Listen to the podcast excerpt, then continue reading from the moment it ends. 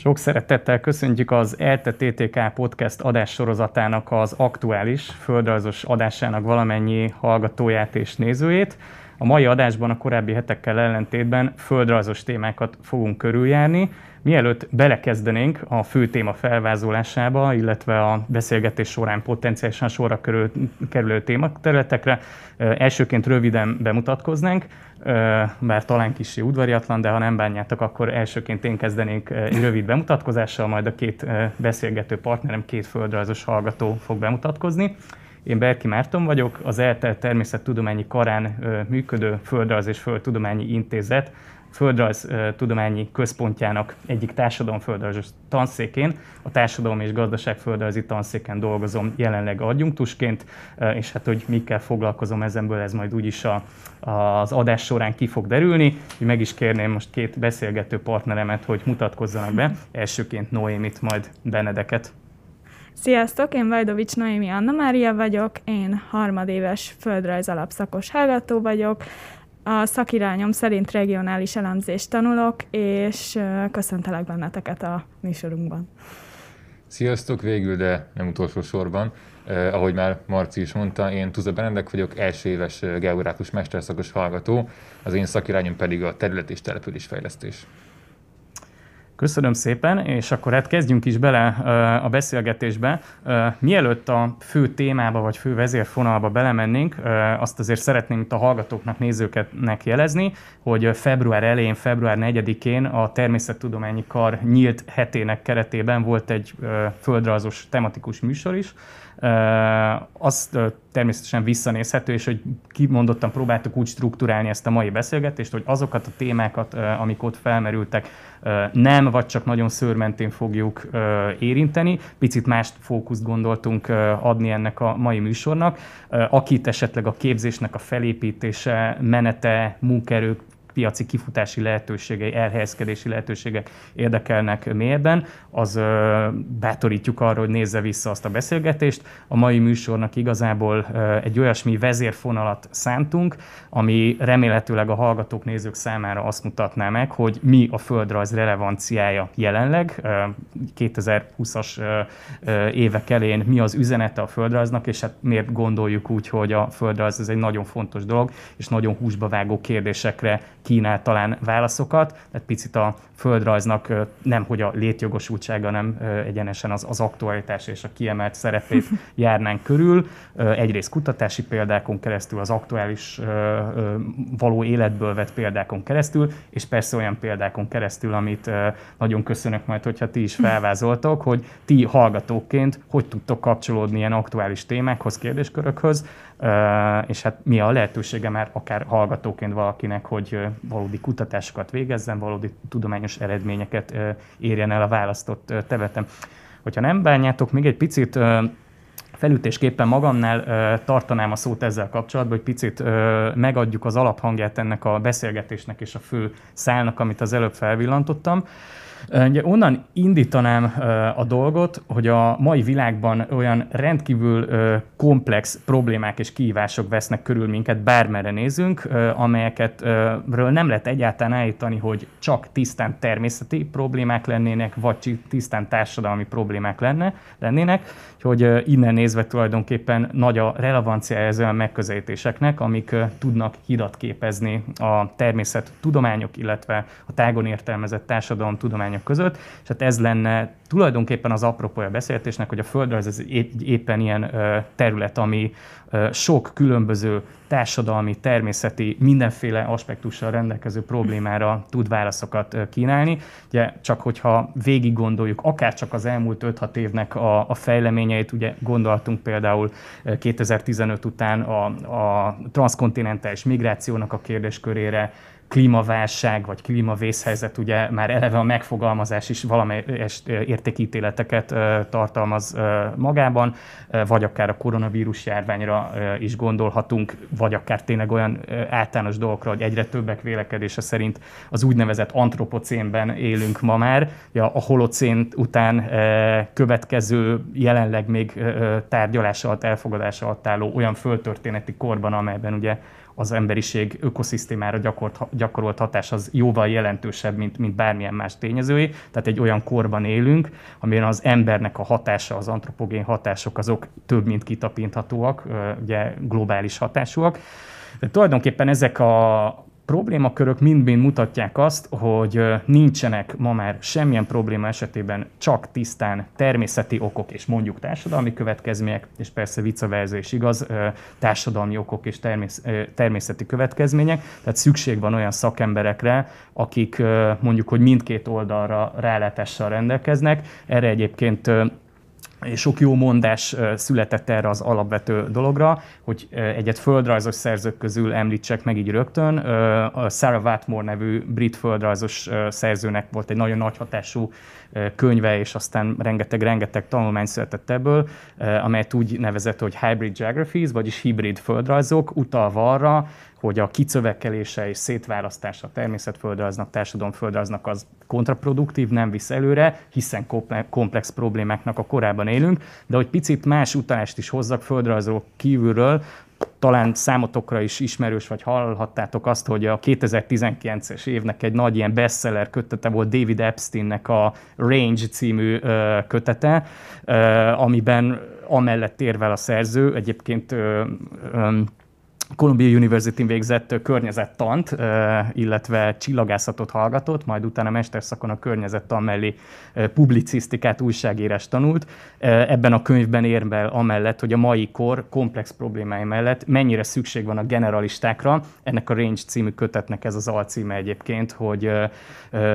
miért is van égető szükség generalistákra a specialisták mellett. Tehát egy nagyon specializálódó, apró területekre, apró részproblémákra fókuszó, fókuszáló világ és tudomány felfogás mellett miért fontosak olyan szakemberek, akik széles körű rálátással rendelkeznek ezekre a kérdésekre. Ezt a szállat majd még aztán sok felé tovább lehet göngyölíteni, de talán ott lenne érdemes kikérdez, kikérni a tapasztalatokat, hogy ezek, ezek a kérdéskörök valószínűleg ilyen vagy olyan formában középiskolás diákként eljutottak már hozzátok, és mondjuk hallhattatok ezekről, de talán a középiskolai földrajzórákról nem az a kép rajzolódik ki mindenkiben, hogy ez lesz az a tudományterület, ahova tovább tanulva aztán a világ nagy problémáit meg lehet oldani. Nagyon érdekelne, hogy benneteket mi vezetett el a földrajzhoz. Persze nyilván nem olyan értelemben nem kellett senkit elvezetni, hogy ugye földrajz órán mindenki részt vett, x év erejéig általános iskolában, középiskolában, de aztán utána néhányan életük hivatásának választják ezt a területet. Tehát ez szerintem tanulságos lehet a nézők, hallgatók számára, és hogy ti bennetek mi fogal, hogy fogalmazódott meg ez a dolog, hogy, jutott el, hogy jutottatok el a földrajz szakhoz itt az ELTE természettudományi karán. Noémi? Hú, hát az én történetem egy hosszú történet, ugyanis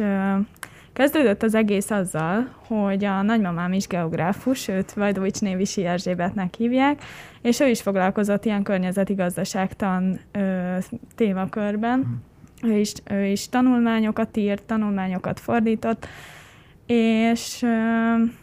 egyszer megkérdeztem tőle, hogy mivel is foglalkozik, és, és úgy, úgy próbálta ezt körülvinni, hogy ez tulajdonképpen területfejlesztés, városfejlesztés, stb. Másik, másik dolog, ami érdekes volt, az az, hogy még tizedikben ugye reggelente a metrón olvastuk a Metropol újságot, és mindig, amikor mindig, amikor olvastam, akkor felfigyeltem arra, hogy igazából mindig is a városfejlesztéses, urbanisztikai témájú cikkek érdekelnek, és azokat olvasom, és ö, így jutott eszembe, hogy hűha, ez, ez összekapcsolódik azzal, hogy nagymamám városfejlesztő, és talán tök jó lenne ezen a területen elhelyezkedni valahogy. Igen, és akkor hát utána telt múlt az idő, kicsit el is bizonytalanodtam, mert a középiskolában a történelem volt az erősebb, és egyébként töriből is emelteztem. És akkor hát gondolkodtam azon, hogy érdekel az építészet, érdekel a közgazdaságtan, érdekel a településmérnök szak is, ott a, azt hiszem a Szent István Egyetemen tanítják. És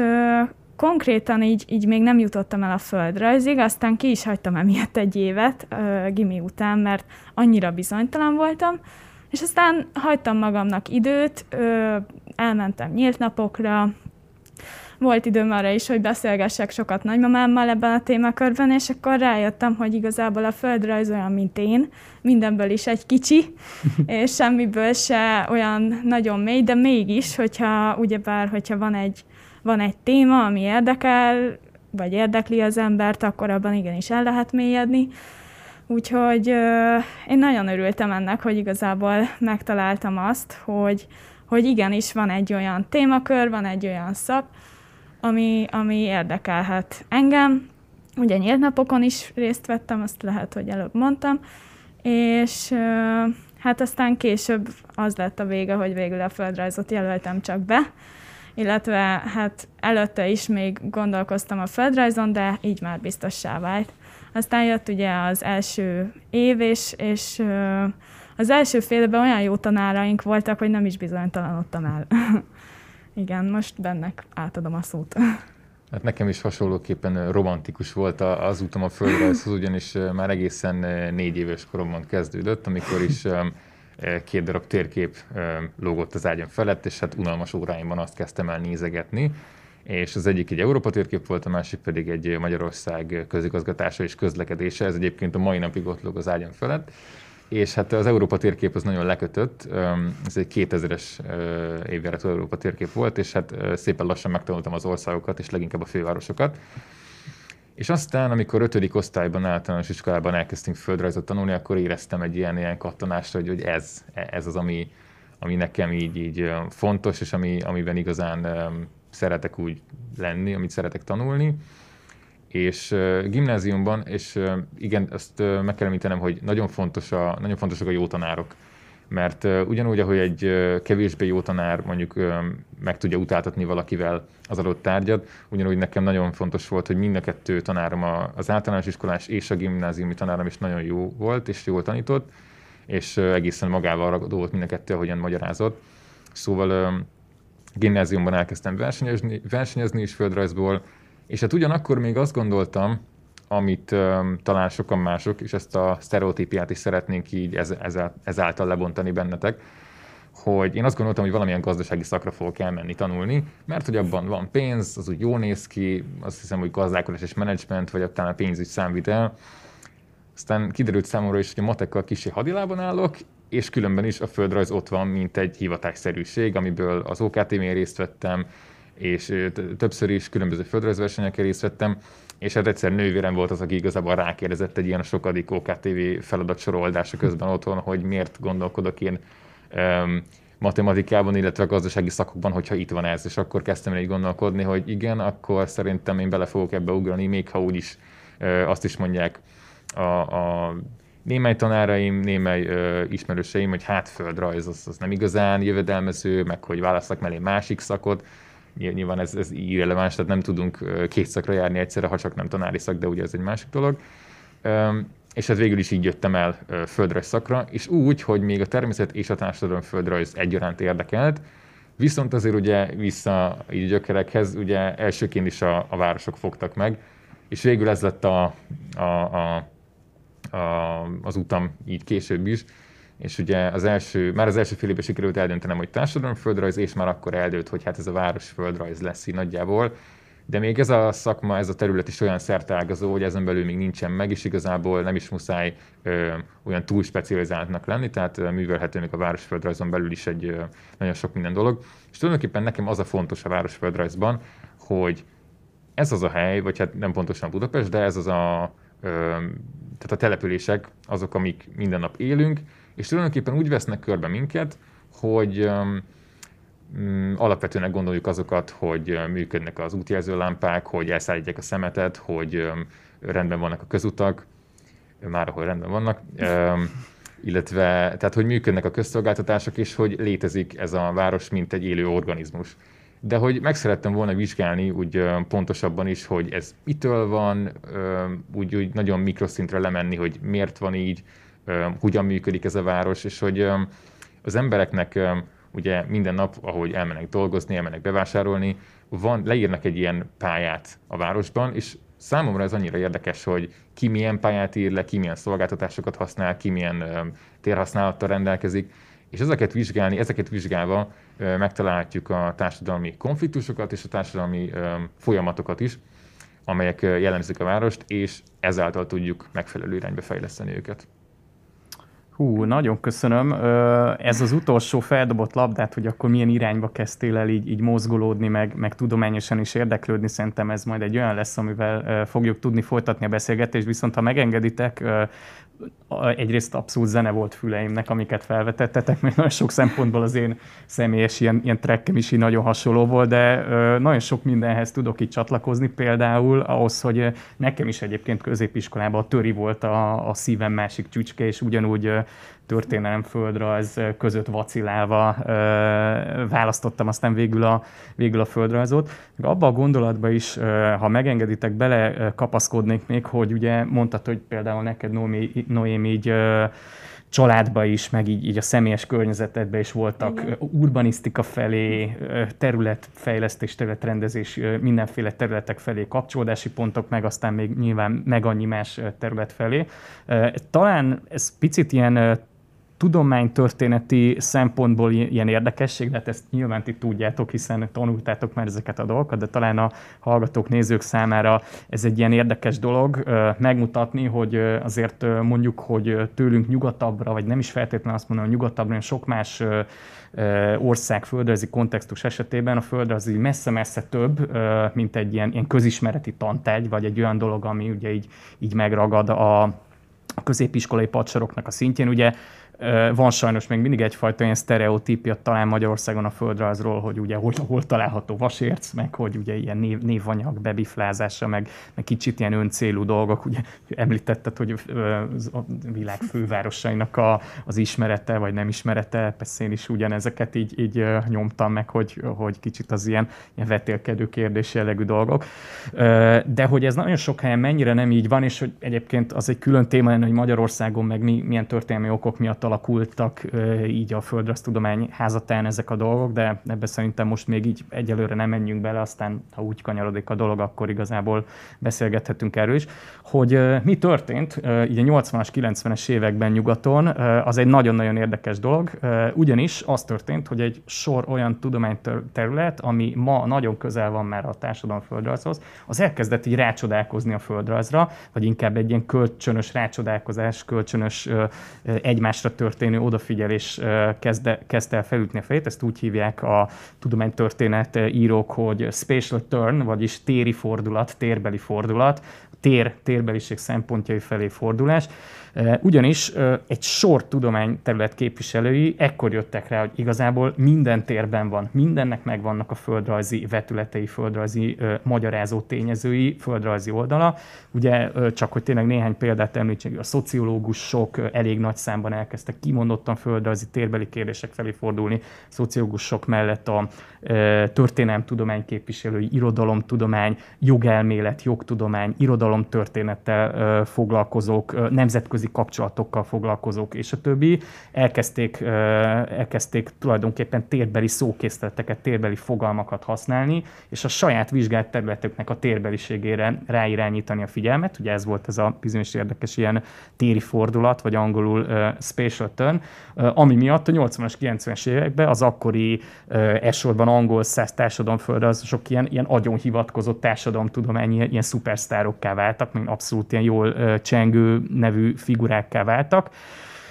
Ugyanis egy sor olyan terület, akik mondjuk, hogy alapértelmezetten a társadalommal foglalkoznak, mondjuk a szociológusok, vagy az antropológusok, vagy akik a gazdasággal foglalkoznak, a közgazdászok, vagy akik a politikai szférával, a politika tudomány képviselői, és a többi, rájöttek, amit ugye említettem, hogy van ezeknek a szféráknak is térbelisége, és azok, akik pedig eleve mondjuk, hogy térbeli kérdésekkel foglalkoztak, a társadalomföldrajzosok, meg persze nem, nyilván nem csak a társadalomföldrajzosok, hanem úgy ámblokk eh, a földrajzosok, regionális tudomány képviselő és a többi, ők pedig pont, hogy a kulturális szempontok iránt lettek kicsit fogékonyabbak, érzékenyebbek, és igazából ez a 80-as, 90-es évekbeli fordulat, ez így nagyon sok olyan tudományterületet közel hozott egymáshoz, akik, hát, akik között azóta is rengeteg-rengeteg ilyen kapcsolódási pont van. Szoktam itt idézni David Harvey, brit-amerikai földrajzost, akinek van egy, az egyik cikkében egy ilyen nagyon jó mondása, hogy a földrajz túlságosan fontos ahhoz, hogy a művelését kizárólag a földrajzosokra hagyjuk, a geográfusokra hagyjuk. Abszolút a nemzetközi tudományosságban ez a dolog játszódott le, és hát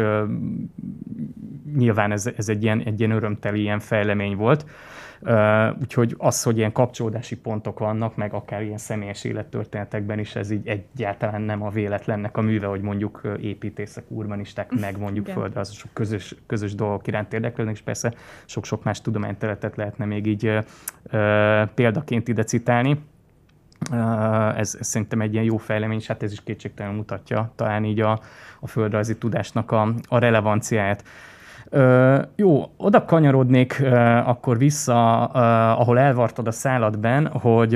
ugye felmerült benned is, vagy hát mindkettőtökben, meg persze sokakban, másokban egy ilyen, ilyen igény, hogy akkor nem megelégedni azzal, amit itt az egyes kurzusok, meg, a,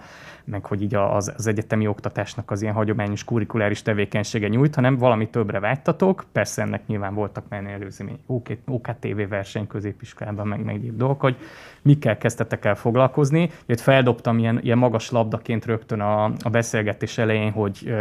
klímaváltozás korszakában élünk, az antropocénben élünk, itt van a nyakunkon még mindig a, a koronavírus járvány, egy pandémia kellős közepén beszélgettünk, ugye jelenleg is maszkban az arcunkon, migrációs folyamatok, sor-sor olyan dolog vesz körül, vesz körül minket, amik, amik abszolút életbevágó, húsba vágó fontos kérdései a mai világunknak hogy, mert hogy ezt azért mondom, mert hogy tudom, hogy ti is olyan témában kezdtetek el aztán kutatni, amik olyan kérdéskörök, amiknek a, a fontosságát és a létjogosultságát valószínűleg senki nem vonja kétségbe. Tudnátok erről mondani néhány gondolatot? Talán azt javasolnám, hogy mivel Ben itt a körünkben ugye már két, két, két ilyen TDK igen. dolgozatot is így gurított ugye az elmúlt években, hogy, hogy talán időrendi sorrendben a, az előző TDK-n, aztán Noémiéknek, akinek meg ugye egyébként a munka egy ilyen, egy ilyen kollaboratív munka volt, ami eleve szerintem egy nagyon jó dolog, hogy nem egy magába bezárkózva dolgozik az ember, hanem,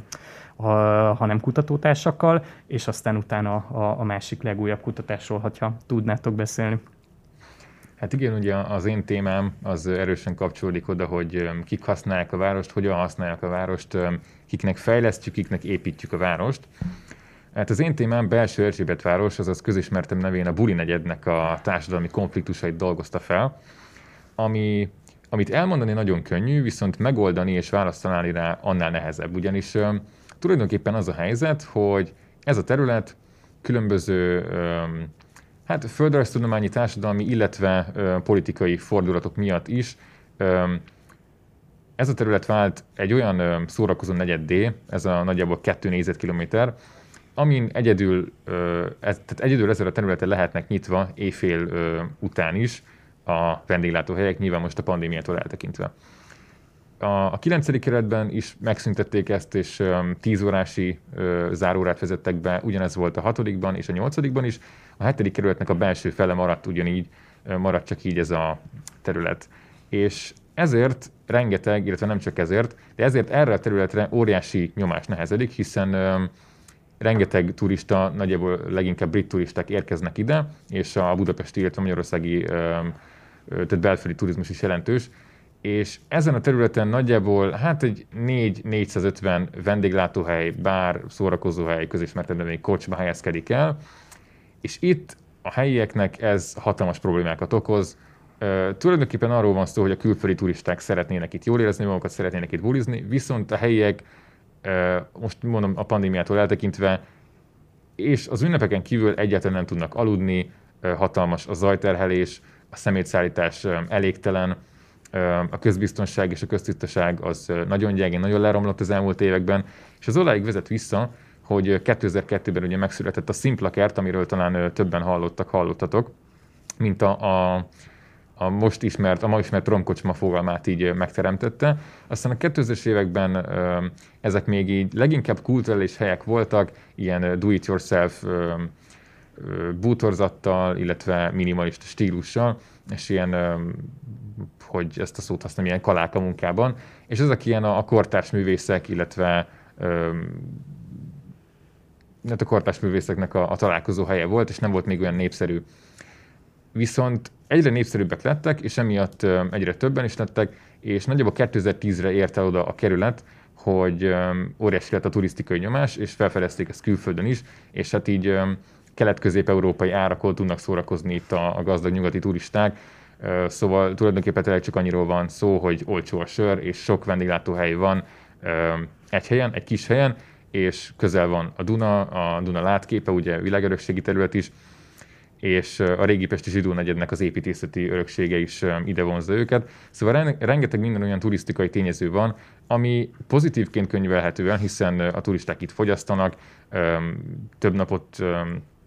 Hogyha több napot töltenek itt, akkor talán meglátogatnak más helyeket is, az itteni szolgáltatásokat, itteni termékeket fogyasztják, és hozzáadnak a, a, a turisztikai GDP-hez. Viszont ez olyan ö, társadalmi problémákkal jár, amiket a helyiek tényleg ö, nem tudnak elviselni, és ez a cél motivált, hogy ezt én megvizsgáljam, hogy tulajdonképpen hogy lehet ezt megoldani, amikor ö, hát kérdéves felmérésbe kezdtem 2018 nyarán. Itt igyezném meg, hogy ez a földrajz egyik ö, szépsége, ugye, hogy tulajdonképpen a kvalitatív módszerekkel tényleg az, hogy oda megyünk az utcán az emberekhez, és megkérdezzük őket, hogy mit gondolnak erről, az nagyon szép elképzelés, ami nekem is megszületett, hogy na majd akkor kimegyek két hétig nyáron, és, és hát egy ilyen nagyjából 100-200 kérdévet összeszedek. Na most hát problémába ütköztem, ami tulajdonképpen arról volt szó, hogy hát azért ma ismerjük a, a jelenlegi helyzetet, mondom, megint ugye csak vírusvezető függően, de nem nagyon szeretik azokat az embereket, akik így leszólítanak, és mondjuk így kiöltözve a, a hétköznapinál egy minimálisan jobban kiöltözve, gyakran hittek hittérítőnek, vagy, vagy, vagy azt hitték, hogy valamit el akarok adni, úgyhogy és rájuk akarok tukmálni. Szóval nem csodálkozom, de nem álltak meg túl sokan, és az lett a vége, hogy a 422 kitöltőből, ami végül is online jött össze a legtöbb, 11 sikerült csupán élőben. Szóval vannak ilyen nehézségek is úgymond a, a kvalitatív adatfelvételben, viszont azóta egy, egy hát jó sztori, és jó, ahogy próbáltam ott így az Erzsébet városi utcákat róni, és felfedezni és megállítani embereket, viszont tényleg hál' Istennek sikerült online is terjeszteni a kérdévet, szóval nagyjából összejött egy olyan elfogadhatónak mondható adatmennyiség, amiből ezt meg tudtam vizsgálni. És tulajdonképpen én, mint akkor másodéves geográfus hallgató nem tudtam ezt így, tehát nem tudtam megoldást hozni rá, viszont fel tudtam térképezni azt, hogy mit gondolnak erről a helyi civil szervezetek, a helyi lakosok, a helyi önkormányzat, a helyi bárok, pubok, kocsmák vezetői, akikkel interjúztam, megkérdeztem szakértőket, szociológusokat, további geográfusokat a témában, és nagyjából egy ilyen helyzetképet szerettem volna így adni, hogy mi a helyzet most a Buli negyedben. Aztán ugye ennek az lett a kifutása, hogy egészen a Covid helyzet elejéig csináltam a kutatást, és addig a, az, a felmérést, hogy ott hogy néznek ki most így, hogy mi a helyzet. És az önkormányzat egy, egyébként pont a Covid előtt már elkezdett szankciókat bevezetni. Azonban, hogy most mi a helyzet és hogy mi lesz utána, azt ugye még nem tudjuk. Jó, köszönöm szépen, meg ugye ez fontos szerintem, hogy mondtad, és ne is fele, ne felejtsük, hogy nyilván nem csak egy ilyen úgy, ahogy sikerült kérdőíves felmérés volt, hanem interjúk voltak mellette, meg ugye benne lakógyűlésre, meg, meg, meg önkormányzati szereplőket megszólaltatva és kutatott. Tehát szerintem ez is egy, talán kapcsolódva az, amit mondtál, hogy kvantitatív, kvalitatív módszerek, több, több lábon álló módszertan is talán egy ilyen erőssége lehet a földrajzi, legalábbis a társadalom földrajzi kutatásoknak. Nyilván természetföldrajzban meg teljesen másfajta módszertanok dominálnak, amikre meg értem szerint is csak korlátozottabban látok rá. Ez a téma, ez abszolút egy, egy ilyen hot topic volt a, Covid-ig, sőt, hát ugye a Covid-nak a, a megjelenése Magyarországon, ha jól emlékszem, így nem tudom, Széchenyi fürdő talán, meg, meg a Buli negyedbe ö, regisztrálták talán az első eseteket, tehát hogy ez abszolút egy ilyen ö, aktuális dolog volt, és hát ez nyilván a jövő kérdése, hogy akkor milyen irányba fog tovább változni a helyzet a, esetleges enyhüléssel, átoltottsággal és egyéb dolgokkal, de a Covid-ra majd még vissza fogunk térni néhány perc múlva. Noémi, hogyha te is el tudnád mondani itt a hallgatóknak, nézőknek, hogy mibe vágtad, vágtatok a fejszéteket? Hát ugyebár én is TDK-ztam a tavalyi évben, és hát nekem már nagyon régen felmerült ötletként, hogy valamilyen tudományos tevékenységet végezzek, ugye a szakkollégium miatt is részben, és amúgy is érdekelt, szerettem volna valami ö, olyan dolgot, olyan megfogható dolgot, amit én csinálok. És ö, eleinte azt gondoltam, hogy a városi kertek témaköre az olyan dolog, ami, ami tényleg, amiben van minden. Ö, egyébként ezt elfelejtettem mondani, hogy, ö, hogy amikor idejöttem, akkor nem érdekelt a természetföldrajz, de az első fél év az ugye nagyon megszerettette, és mindenképpen olyan témát akartam, amiben van egy kis társadalom, vagy egy kis természetföldrajz, egy kis tájföldrajz, és aztán megkérdeztem azt a tanárurat, aki ezzel foglalkozik, munkácsi tanárurat, és neki egy ilyen energiaföldrajzos témaköre van, amiben kutatásokat mhm. végez, és ennek kapcsán ajánlott egy olyan témát, mégpedig az energiaszegénységet, ami amiben van egyébként társadalom és gazdaságföldrajz is, van egy kis számítás, van egy kis ö, mutatóképzés, ami egy kicsit ilyen regionális elemzéses feladat, ami ugye a szakirányomhoz mhm. illik, és ö, természetesen benne van a természetföldrajz is az energia vonatkozásában. Ugyebár ö,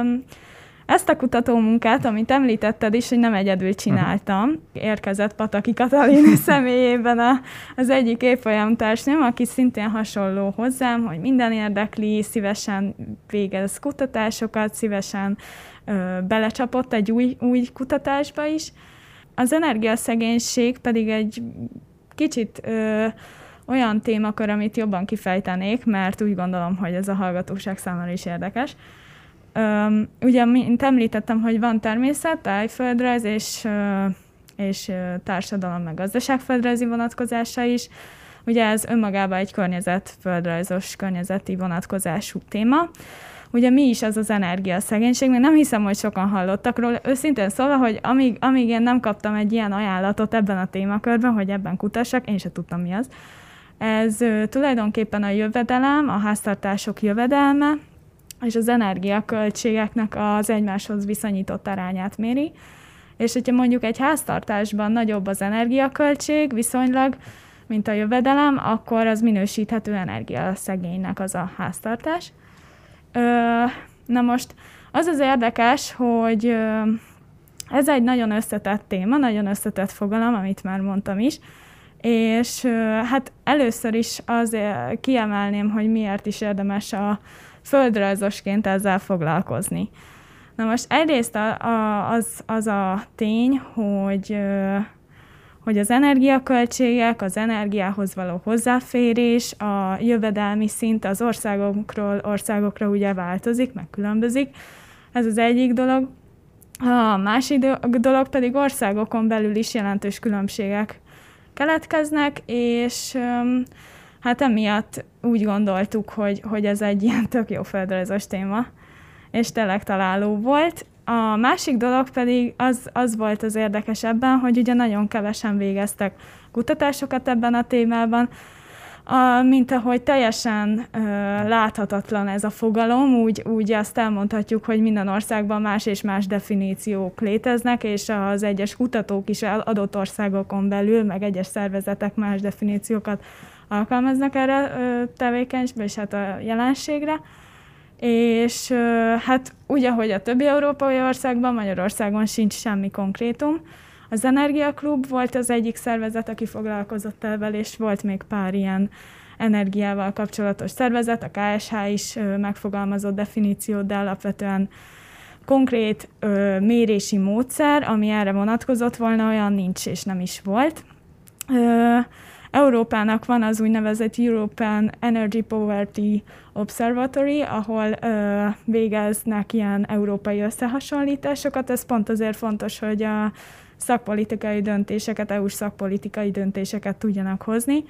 és ezért le kell határolni ezeket a forrásokat, és egyébként országokon belül is le kell határolni adott esetben, mert ö, tehát nem mindegy, hogyha mondjuk, mit tudom én, ö, egy nyugat-európai országban mondjuk 20% az energiaszegénység, és Magyarországon 60, akkor a, az államnak elég nehéz bizony kiosztani ezeket a forrásokat. És ö, nyilvánvalóan se egyik háztartásnak se jutna mondjuk annyi, hogy ö, elegendő legyen mondjuk egy energiahatékony na, szóval, bocsánat, energiahatékonysági uh-huh. programra, adott háztartás felújítására, stb. És ezért Magyarországon külön mérési módszert kell nyilvánvalóan alkalmazni,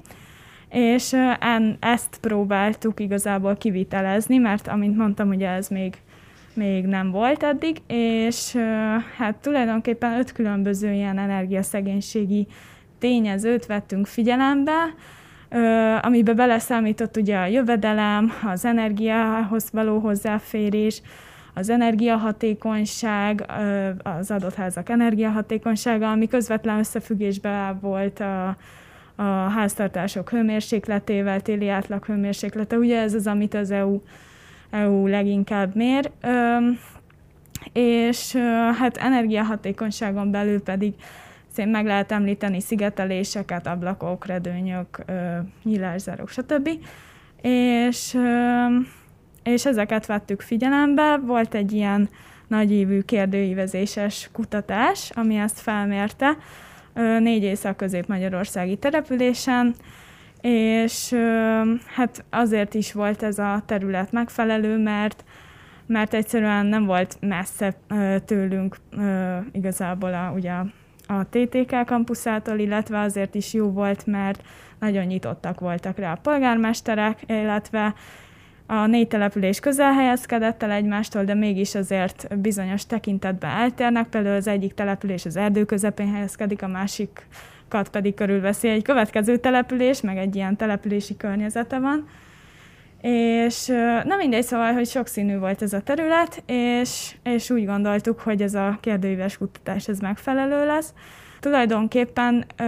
mi ugye többféle dolgot kérdeztünk meg, öt indikátort vettünk figyelembe teljesített és nem teljesített alapon. Ugye nagyon sok a kerekítést végeztünk, sokféle módszert alkalmaztunk, igazából nagyon bonyolult volt az egész számítás. Aztán,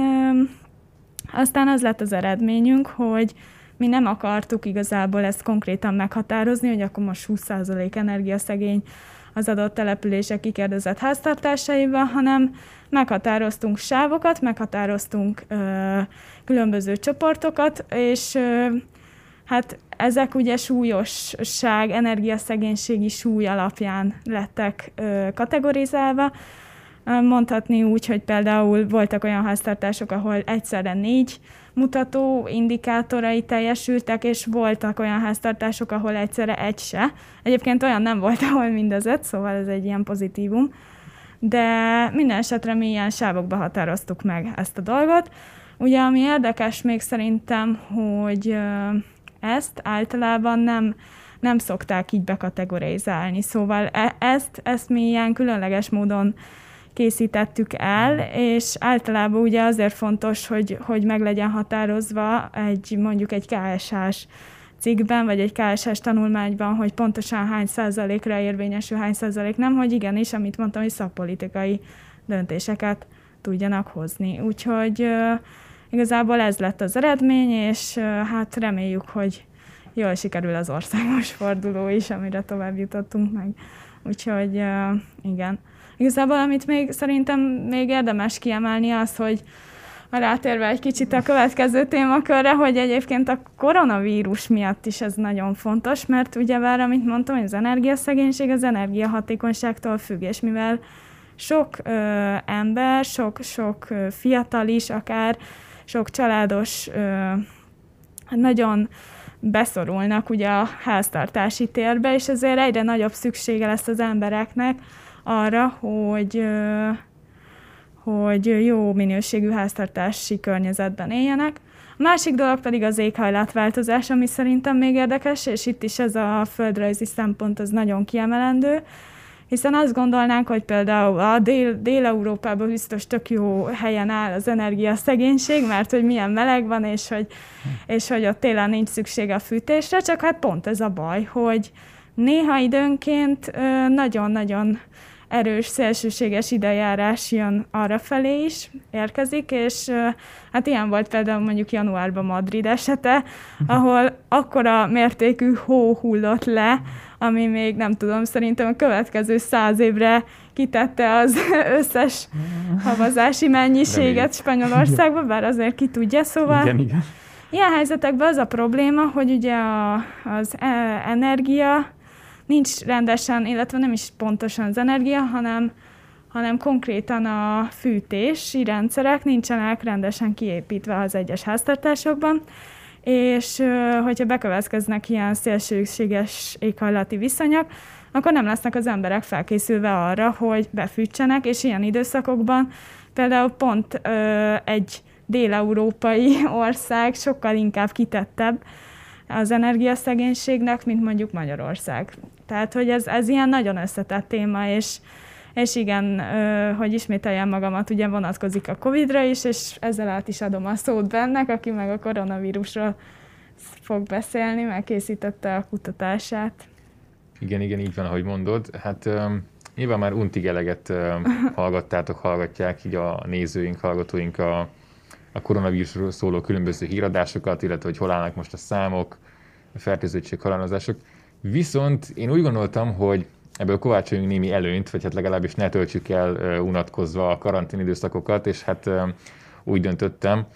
hogy elkezdem ezt komolyabban is vizsgálni, és hát végül a koronavírus járvány területi elemzését, illetve média reprezentációját vizsgáltam. Tulajdonképpen ez is onnan indult, hogy elkezdtem nézni a magyar számokat, és egy saját táblázatba rendezni, mivel ugye a kormányzati honlapon elsőként csak az aktuális napi adatok voltak elérhetőek, de gondoltam, hogy akkor nézzük meg az időbeli változásokat is. És ugye különböző szám, számítások, hogy aktív fertőzötteket, fertőzöttek százalékát, hogy hol áll ilyes, ilyes, ilyeneket kezdtem el számolni, és ez is csak egy ilyen négy, darab, egy ilyen négy soros táblázat volt. Aztán megtaláltam egy oldalt, ahol az összes országra elérhető adatok ott voltak, aztán kibővült ez egy európai, mondjuk egy európai éppen az akkor, az akkor tíz legfertőzöttebb ország adataival, később az egész világra elkezdtem számolni, majd belevettem ugye a távol-keleti országokat, akik nagyon jól kezelték, és lett egy ilyen, egy ilyen sok száz, talán sok ezer soros adatbázis, ami egészen tavaly januártól, illetve tavaly februártól, márciustól egészen mostanáig vizsgálja így a számokat, a különböző hullámokat, az, eloszlások, az eloszlásokat, a, a térbeli és nemzetállamok közti különbségeket, hasonlóságokat, és hát ez lett volna a területi elemzés része amit szintén én is megvédtem a, a decemberi TDK konferencián, és szintén én is velem is találkozunk majd tavasszal, áprilisban az országos konferencián, szintén sajnos online. És a média reprezentáció pedig azért volt ugye egy másik fontos téma, amit pont te ajánlottál nekem, hogy ezzel egy kicsit dobjam fel a kutatást, hogy tulajdonképpen önmagában egy területi elemzés nagyon jó, meg nagyon hasznos, de hogy önmagában talán nem állja még meg a helyét így, és a média reprezentáció ebben a kérdésben azért volt fontos, mert számos ország példáján, talán kicsit Magyarország példáján is látható az, hogy a híradások tulajdonképpen némileg átpolitizáltak, nyilván nem az összes, de átpolitizáltak a, a vakcinák közti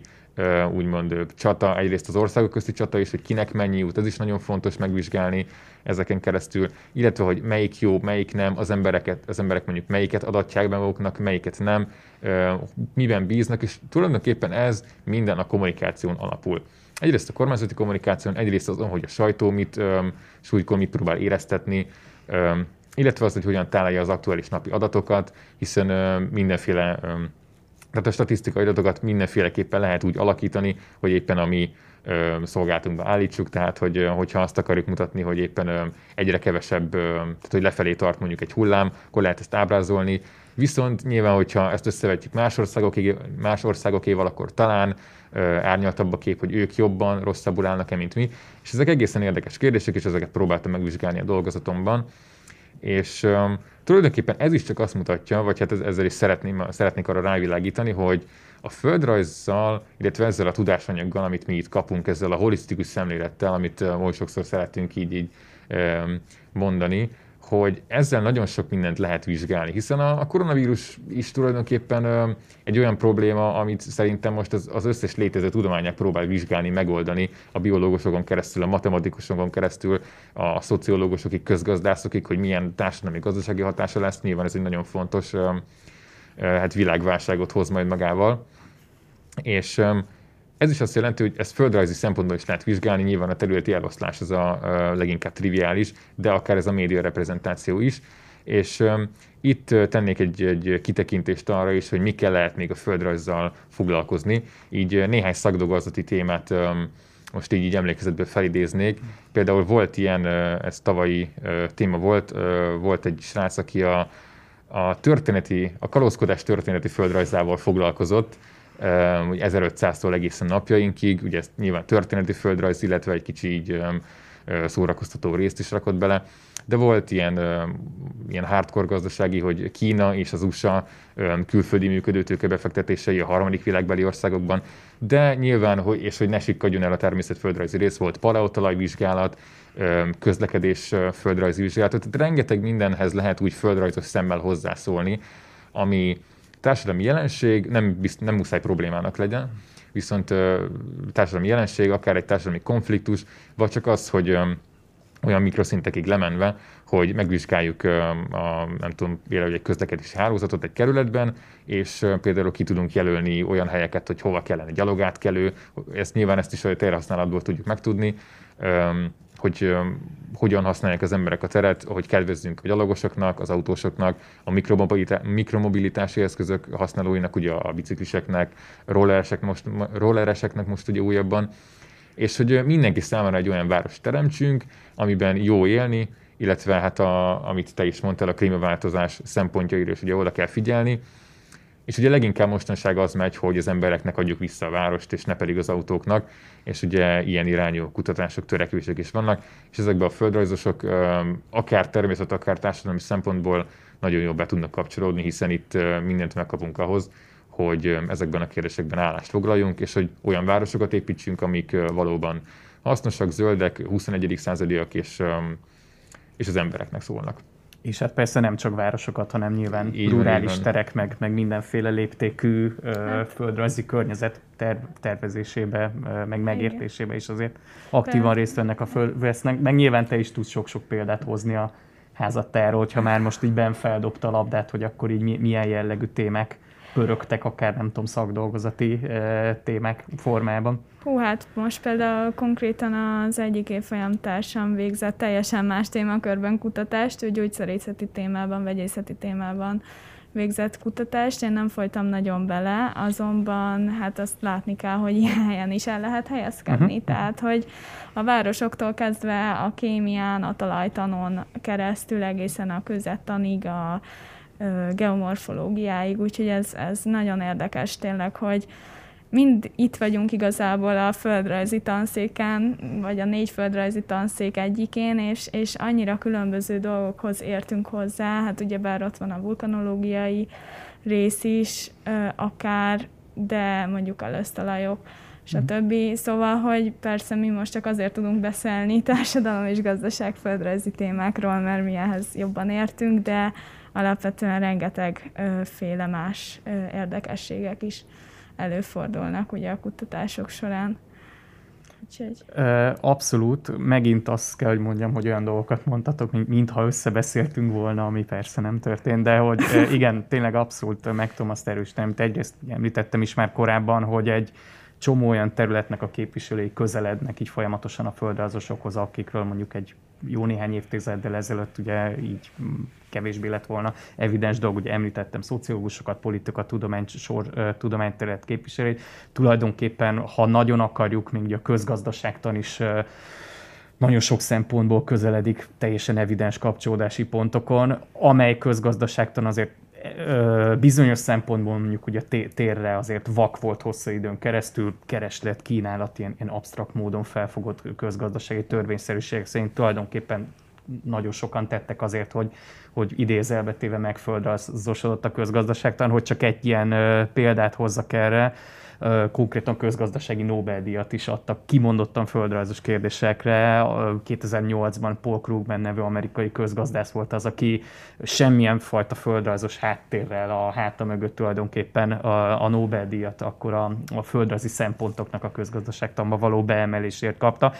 Egész konkrétan ugye úgy nevezte ezt a megközelítést, hogy New Economic Geography, vagyis új gazdaságföldrajz, amivel hát lényegében a, egy ilyen absztrakt tér helyett a valós földrajzi térbe helyez elkezdte a, a közgazdaságtan. Tehát rengeteg-rengeteg megfont, ilyen példát lehet hozni, és hogy ti is ugye mennyi minden példát említettetek, meg Noémi említette, hogy annak ellenére, hogy volt egy bizonyos társadalomföldrajzi, gazdaságföldrajzi, vagy mondjuk, hogy urbanisztikai érdeklődése, mégis megfogta a természetföldrajz is. Nekem is teljesen ugyanez a személyes tapasztalatom, tehát akármennyire korán kikristályosodott bennem, hogy városok iránt érdeklődöm szintén, illetve kulturális földrajz, városföldrajz iránt. Egy soha egy pillanatra nem mentem meg az, azokat a természetföldrajzos kurzusokat, ismereteket, amiket hallgattam. Sőt, hát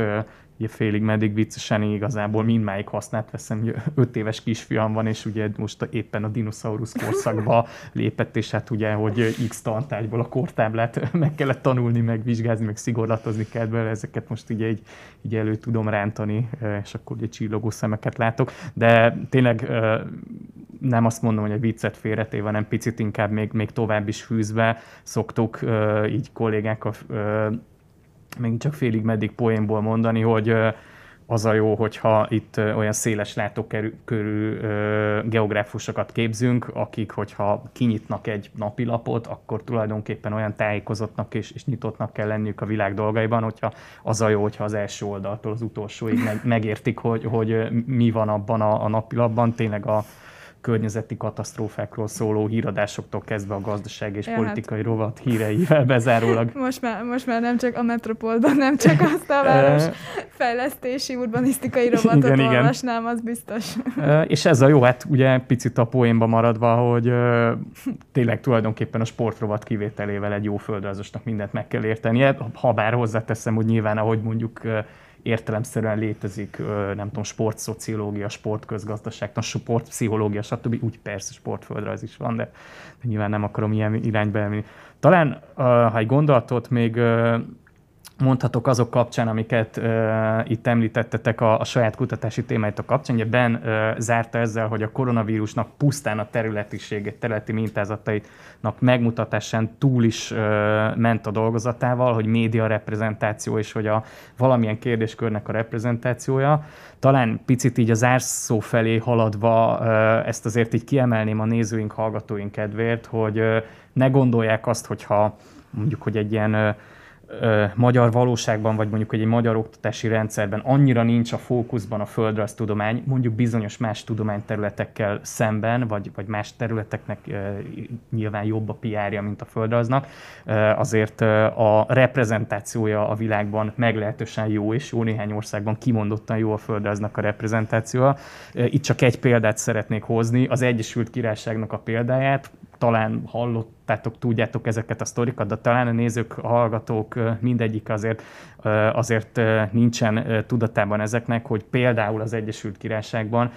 kimondottan, nem is azt mondanám, hogy egy ilyen középosztálybeli, hanem inkább egy ilyen felső középosztálybeli, sőt bizonyos szempontból egy ilyen elit dolognak számít geography tanulni egyetemen, mind alap, mind mesterképzésben. Csak hogy más példát nem említsek, ugye maga William Vilmos, ugye, aki 70x éves édesapja után ugye a trónöröklési sorrendben most a, a kettes számú várományosa a Brittonnak. Ő az egyetemi tanulmányait földrajz szakon végezte, St. Andrewsban, Skóciában, tehát ő, ő földrajzot hallgatott, hogy további példát hozzak, Tereza May, aki ugye eh, Boris Johnson eh, elődje volt a miniszterelnöki székben, az Oxford Egyetemen szintén földrajz szakot végzett, és egyébként ennek voltak is ilyen érdekes vonatkozása, hogy amikor ugye népszerűtlen intézkedéseket hozott, akkor a brit geográfusoknak a tömegei mentek az utcára ilyen és ehhez hasonló molinókkal, hogy nem minden földrajzos gondolja ugyanezt, de tulajdonképpen tényleg a, a politikai, gazdasági élet legmagasabb magasabb polcairól rengeteg olyan figurát lehet hozni, akik, akik földrajzosak voltak. Tulajdonképpen pártállástól, pártszínezettől függetlenül, akár merre nézünk a, a akár a brit politikai spektrumon ö, találunk ilyen figurákat, csak hogy tényleg még ilyen apró kis színes példákat így hozzak a, a vége felé, hogy a Jeremy Corbyn, aki ö, tavalyig volt a, a Labour Party-nak, vagyis a, a munkáspártnak a, a vezetője, ő földrajzot tanított konkrétan, sőt egészen konkrétan azt mondom, hogy a Jamaikában tanított földrajzot, de hogy mondjuk más példát is hozzak, a Brexit pártnak az egyébként az alapítója és az első vezetője, Catherine Blakelock ugyancsak földrajzot végzett, sőt, ugyanúgy, mint ahogy Tereza May-t említettem, szintén az Oxford Egyetemen végzett mm. földrajzot. Tehát, hogy abszolút más így a presztízse, társadalmi megbecsültség a dolognak mondjuk az Egyesült Államok példát, ha hozom, ott mondjuk nem ennyire ilyen, ilyen elit, vagy ilyen, ilyen post dolognak számít, mondjuk, mint a, a brit kontextusban, de ott is abszolút így populáris, ott is ugye, uh, amit így szoktam ilyen fék meddig viccesen példaként hozni, hogy így mennyire populáris, hogy ugye tettem, hogy a városföldrajz, városkutatás, mert a szívem másik csücske az a szakmailag a kulturális földrajz, hogy ugye a karantén alatt óriásit ment a, az ESPN-nek a, a Chicago Bulls-os TV sorozat, vagy dokumentum sorozata, ugye a Last Dance az utolsó tánc, ami így a, az óriási 90-es évekbeli NBA hype-ot lovagolta meg. Ugye ezt talán kevesen tudják, hogy Michael Jordan is egyébként földrajzot hallgatott, egy földrajzból diplomázott ugye a University of North Carolina-n, ahol ugye kicsipegették az NBA-be, sőt egész konkrétan, ezért is szoktam ezt ilyen példaként hozni, hogy nem is csak úgy unblock földrajzot, hanem kimondottan kulturális földrajzot, culture geography szakon végzett. Tehát ö, ö, azt mondom, talán ilyen, ilyen bátorításként így a,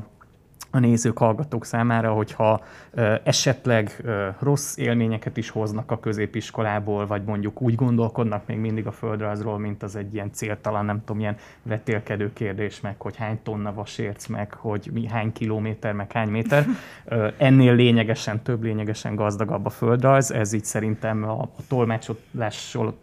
meg, meg itt talán, amiket példákat így hárman hoztunk, ez így szépen ki is derült ez a dolog, tehát abszolút úgy gondolom, hogy releváns, fontos kérdésekkel foglalkozik a földrajz, és annak a lehetősége pedig mindenki számára adott, hogy ugyanúgy, mint Noémi és Ben, akár már itt az egyetemi éveik alatt is belekóstoljanak ebbe, és hogy így nem úgy képzeljék el az esetleg ide eh, tanulni, jönni szándékozok, hogy itt csak egy majd így frontálisan megkapnak mindenféle dolgokat, és akkor ugye egy katedra másik oldalán kell szépen helyet foglalni. Szerintem tök jó a viszony, meg ez is talán itt kiderült a műsorból, hogy ugye nem tudom, tegeződtünk az elmúlt körülbelül egy órában, ez most így nem, nem ennek a szituációnak szólt, hanem úgy én személyesen ezt gondolom, hogy, hogy úgyis mindenkivel, akit a hallgatunk előbb vagy utóbb majd kollégák leszünk, és hát az a cél, hogy, hogy minél jobb földrajzos szakemberek kerüljenek ki innen az LTTTK földrajzos képzéséből, tehát így is úgy is a kölcsönös tisztelet az, az megvan mindenféle szempontból, nem muszáj ilyen formális dolog, formális keretek között ezt elképzelni, sőt, hát szerintem az a jobb, hogyha a kölcsönös tiszteletet inkább más tényezők mozgatják, mint az, hogy ki, kit mondjuk milyen módon szólít meg, tehát igazából ez csak egy ilyen utolsó nagy ilyen bátoristás lett volna, hogyha vannak itt középiskolás hallgatóink, vagy az ő szüleik, hogy ne féljenek földre rönni, mert tényleg ez egy nagyon gazdag tartalmú szak, és nagyon sok minden izgalmas dolog is van, de hogy ne legyek túl hosszas, át is adnám, át is adnám nektek akkor a szót egy ilyen, hogy egyrészt valami ragadt-e még bennetek, nyugodtan mondjatok, mert hogy vannak egyébként a OTDK-n meg ezeken kívül más, más fontos dolgok is, ami talán így nézők, hallgatóknak az érdeklődésére számot tehet, és aztán utána elköszönünk majd a hallgatóságtól. Olyan? Igen, köszönöm szépen, Marci. Még azt szeretném kiemelni a hallgatóinknak, hogy nem csak arra van lehetőség, hogy felvételizzenek az ELTE földrajz szakára, hanem arra is, hogy belehallgassanak néhány különböző előadásba, amit igazából nagy részt az ELTE TTK földrajz szakjának az oktatói tartanak, de ez teljesen alkalomtól függ, hiszen van, amikor diákok lépnek fel, szerintem Ben is volt egyszer, amikor fellépett a TDK-jával, és ez mind az ELTE földrajzos klubjának a keretében zajlik. Ez két hetente egy szerda 8 órás online esemény, este 8, nem, nem reggel, nem kell korán kelni. Um, hát itt lehetőség van hallgatni egy előadást, beszélgetéseket, interjúkat, illetve kérdezni is. Az oktatóktól teljesen érdekes témák vannak egyébként. Most uh, a legutóbbi a Patagóniáról szólt, ugye eleveztünk egészen Dél-Amerika tájaig, és a következő előadás pedig a Rákospatak mentén lesz, ahol ugye nem csak társadalom, hanem természetföldrajzi környezet is van, nyilvánvalóan. Um, amit még fontos kiemelni, hogy ö, kövessétek az ELTE Földrajzos Klub oldalát Instagramon, illetve a Földrajzos Klub néven vagyunk fent Facebookon, és ö, a másik pedig az ELTE TTK, azt is kövessétek mindenképpen. Tartsatok velünk jövő héten, csütörtökön 7 órától ugyanilyen podcasttel várunk benneteket, már nem mi leszünk itt, de biztos, hogy nagyon szuper lesz. Illetve hogyha nincs lehetőségetek YouTube-on hallgatni, mert nincs időtök arra, hogy nézzétek a képet, akkor látogassatok el az Apple, a Google vagy a Spotify podcast gyére, ugyanis ott is lesz minden elérhető, illetve ott is minden elérhető lesz, ami, ami kell, mi is ott leszünk veletek. Köszönjük szépen, hogy meghallgattatok, reméljük tetszett a beszélgetés, sziasztok! És még egy, bocsánat, így még egy gondolat így a végére lezárásképpen, így a, a lezárás után. Igen, bocsánat. Tulajdonképpen egy ilyen nagy, mondást, nagy mondásként annyit mondanék a végére, hogy a földrajzban bármiben kiteljesítettek. Ezt gondolom úgy, hogy ugye felvillantottuk itt, felvillantottunk itt rengeteg témát, amivel lehet foglalkozni, amivel el lehet helyezkedni. Viszont azon túl módszertani kérdésekben is nagyon-nagyon nyitottság. Ugye ez egy ilyen talán kicsit szembenállás a kvantitatív és a kvalitatív, ugye a mennyiségi és a minőségi felmérés között, és talán én úgy gondolom, ez a személyes tapasztalatom, személyes, személyes tapasztalatom, hogy a, a, a mennyiségi felmérést azt többen használják, vagy, vagy többre tartják, hiszen ugye KSH, Eurostat, vagy bármilyen más adatbázisból le lehet szedni, hogyha szerencsénk van, akkor egy olyan adatbázisban vannak rendezve, ami nekünk éppen kell, számolunk belőle egy, számolunk belőle egy, egy Excel függvényt, és aztán különféle diagramokat lehet belőle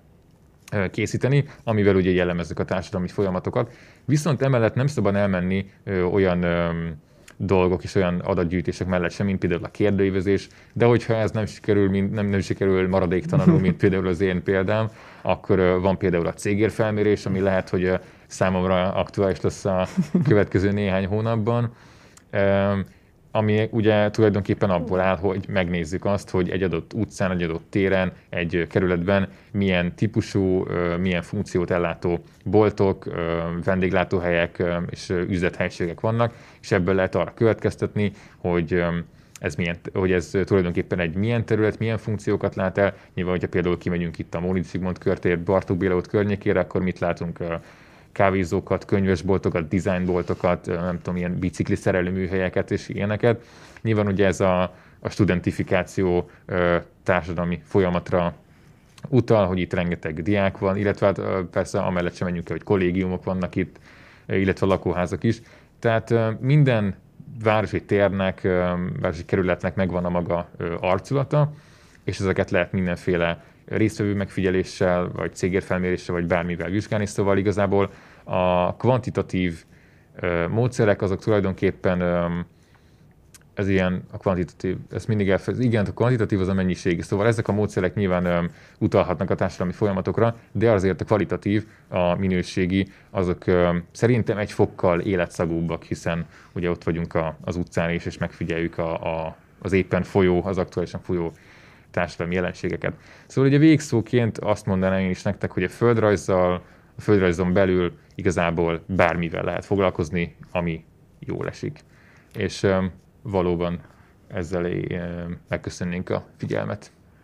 Oké, okay, szuper zárszó volt, és rájöttem, hogy igen, tehát studentifikáció minden volt még itt a végén, tehát persze egy csomó olyan dolog van, amit meg így egyébként kimondottan, mint fogalom a földrajzosoknak köszönhető a gentrifikáció fogalma, vagy nem tudom, a suburbanizáció fogalmának az ilyen alapos kibontása. Uh, igen, ez is talán mutatja azt a sokszínűséget és relevanciát, amire próbáltuk felfűzni ezt az időpontot, és rá, ezt az egész beszélgetést, és rájöttem, hogy most még nem is említettük a kisherceges szokásos mondás, de nem is fogjuk igen, megtenni, igen. mert hogy aki ezt esetleg még semmilyen formában nem hallotta, a kishercegnek a, a geográfusos passzusát, és ezt, ezt az áthallást az nézze vissza a nyílt napos programunkat ott, hogy szerintem legalább kétszer elhangzik, igen, de igen. tényleg ezzel zárnánk. Most nagyon köszönjük a figyelmeteket, és ahogy Noémi mondta, mindenhol Spotify-on, Apple-on, mindenhol kövessetek minket, és természetesen a podcastnek a további adásait is. Köszönöm szépen, sziasztok! Köszönjük! Köszönjük, sziasztok! thank you